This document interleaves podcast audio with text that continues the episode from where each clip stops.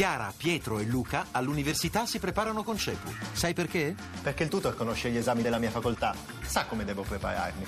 Perché faccio anche verifiche e simulazioni d'esame. Perché non voglio arrivare all'esame con l'acqua alla gola. Capito?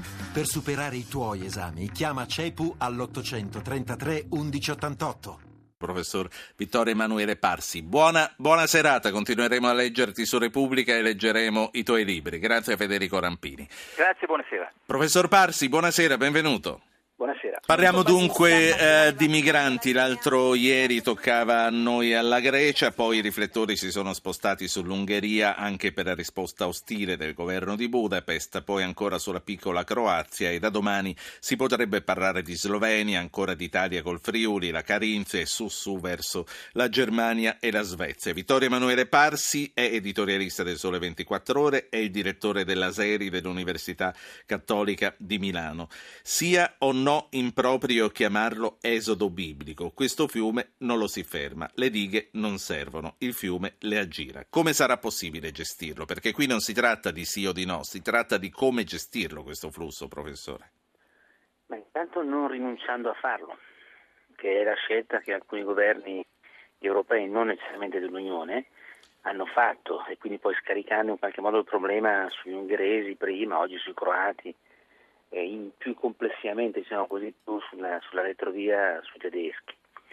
Rinunciare a gestirlo significa appunto limitarsi a prendere atto che siamo di fronte a un fenomeno straordinario per i numeri, ma per nulla eccezionale, nel senso che è un fenomeno che durerà per i prossimi vent'anni almeno. Allora su questo dobbiamo attrezzarci. I confini evidentemente devono essere non barriere, ma sicuramente punti di ingresso in cui le identità vengono verificate.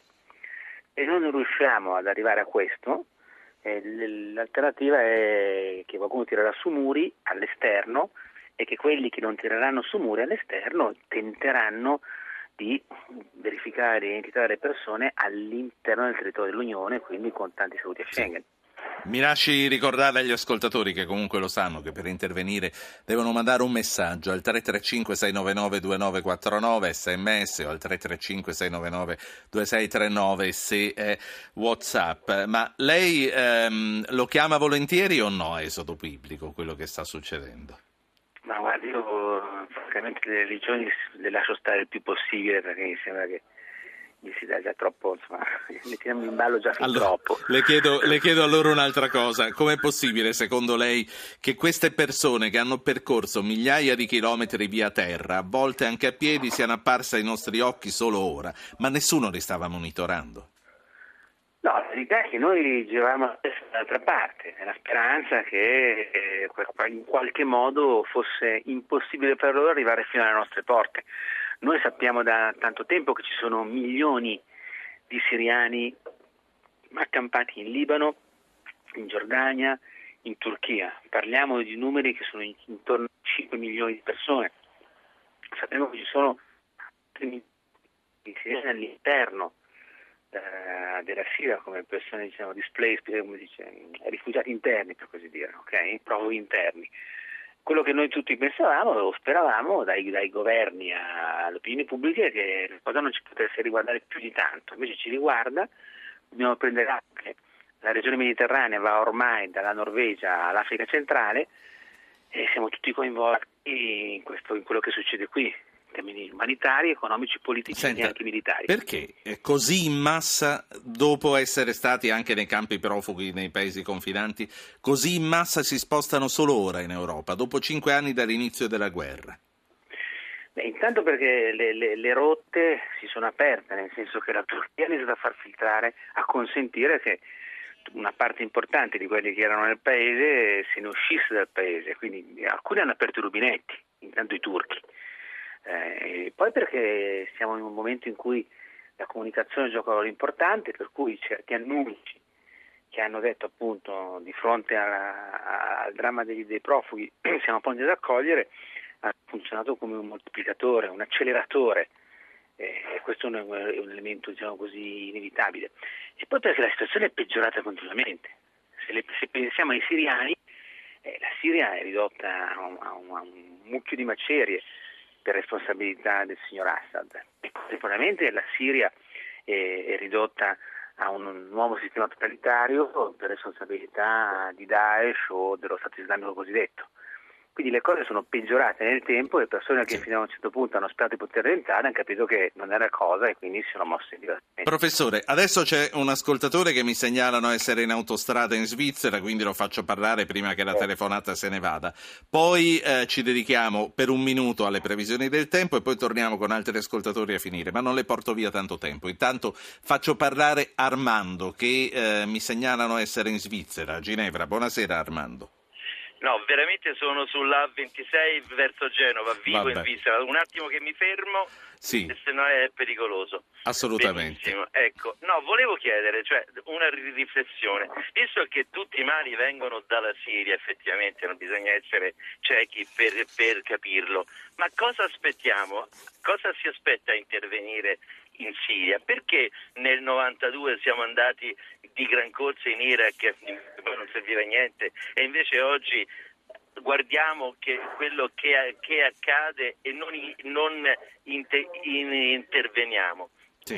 Siamo intervenuti in Libia grazie a Sarkozy e ha fatto una disgrazia, va bene? E oggi che cosa aspettiamo? Grazie Armando, Eh, grazie a lei. Allora, faccio parlare anche Marco prima delle previsioni del tempo e poi rispondiamo a tutte e due eh, subito dopo. Marco Firenze, buonasera. Buonasera, mi scusi, anch'io sono in auto, ma mi fermo subito. Sì. Eh, allora, intanto sottoscrivo tutto quello che ha detto Armando, quindi sarò più breve. Vi ringrazio di avermi richiamato. E quindi, secondo me, ho due domande da fare. Perché ah, quando uno rischia la vita e esce da un paese non è che va in Germania, si ferma in Turchia? Cioè, questo esodo, come lei giustamente ha detto, perché si vede dopo cinque anni? E l'altra domanda è perché non andiamo a risolvere il problema laddove, quando sappiamo che l'esodo durerà 20 anni, e questo è un esodo biblico, quindi trasferiremo l'Africa in Europa, dico perché non si va a risolvere il problema là? Dorio Emanuele Parsi, riprendiamo dalle considerazioni che facevano i nostri amici che si sono trovati eh, intanto d'accordo su una cosa, che cosa aspettiamo intervenire? L'abbiamo fatto in Iraq, l'abbiamo fatto nella ex Jugoslavia, l'abbiamo fatto in Libia, perché per- perdiamo tempo qui? E poi eh, Marco aggiungeva anche perché non si fermano in Turchia, che sarebbe più vicina. Intanto, visto che tu ti fai i complimenti alla trasmissione, mi faccia fare i complimenti agli ascoltatori che sono sempre nella sua trasmissione in grado di fare domande puntuali, per così dire, non, non- non- non- non vaghe. Allora, intanto c'è un problema, chiaramente. Eh, Il disastro combinato in Libia tende a fermare tutti. Al di là del fatto che la situazione libica è una situazione in cui l'intervento non ha nessun senso, mentre la situazione siriana è una situazione in cui l'intervento avrebbe molto senso. Poi c'è un quadro complicatissimo, in, in maniera estremamente sintetica. Noi vorremmo rimuovere Assad, ma non vogliamo lo Stato islamico contemporaneamente. I russi vorrebbero mantenere Assad e vorrebbero attrarre verso di sé, verso di loro, l'Iran. L'Iran che per noi è una pedina importante, visto che l'Occidente ha contribuito in maniera determinante a spingere gli Stati Uniti verso la conclusione dell'accordo sul nucleare, però non vogliamo un Iran forte e amico della Russia. Quindi i locali, addirittura se li pensa ai sauditi o agli, irania- o agli israeliani, non hanno nessuna intenzione di, una- di un assestamento che veda ancora una volta crescere la posizione dell'Iran. Per cui il problema è che nessuno vuole questa condizione, ma il modo in cui si vorrebbe si uscisse da questo, il tipo di esito, è estremamente diverso. Questo rende la cosa complicata.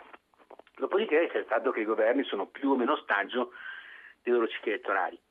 Se lei tenga presente il fatto che l'Italia, che da un lato è un- è uno dei paesi che più si spende a favore della risoluzione della questione dei profughi, però è anche il paese che più frena sull'iniziativa militare a cui non intende partecipare.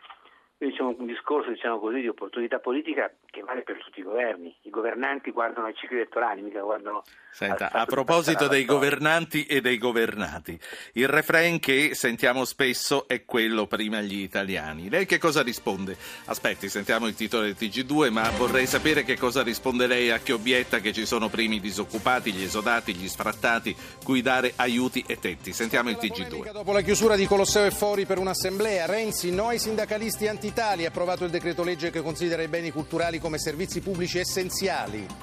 Il documento di economia e finanza approvato dal Consiglio dei Ministri per il Premier Renzi, l'Italia è ripartita, crescita nel 2015 a più 0,9%.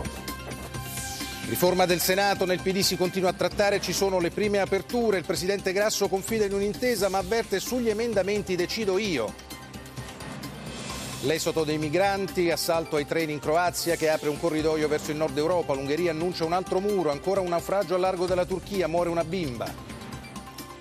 Cinque anni fa veniva ucciso a Pollica, nel Cilento, il sindaco Angelo Vassallo. Ancora ignoti gli assassini. Nel nostro approfondimento i rischi che spesso corrono. Chissà, mi stavo chiedendo se i lavoratori del Colosseo si immaginavano questa mattina, quando hanno fatto un paio d'ore d'assemblea, di finire in apertura su tutti e tre i telegiornali, principali telegiornali italiani. Vittorio Emanuele Parsi. Ehm...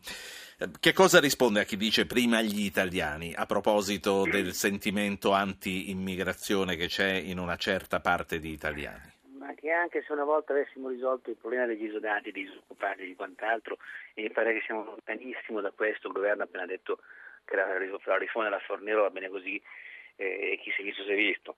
Eh, abbiamo un tasso di disoccupazione spaventoso, molto alto per i giovani, ma ammesso anche che domani per miracolo tutto questo venisse risolto, sparirebbe il problema della migrazione? La risposta è no.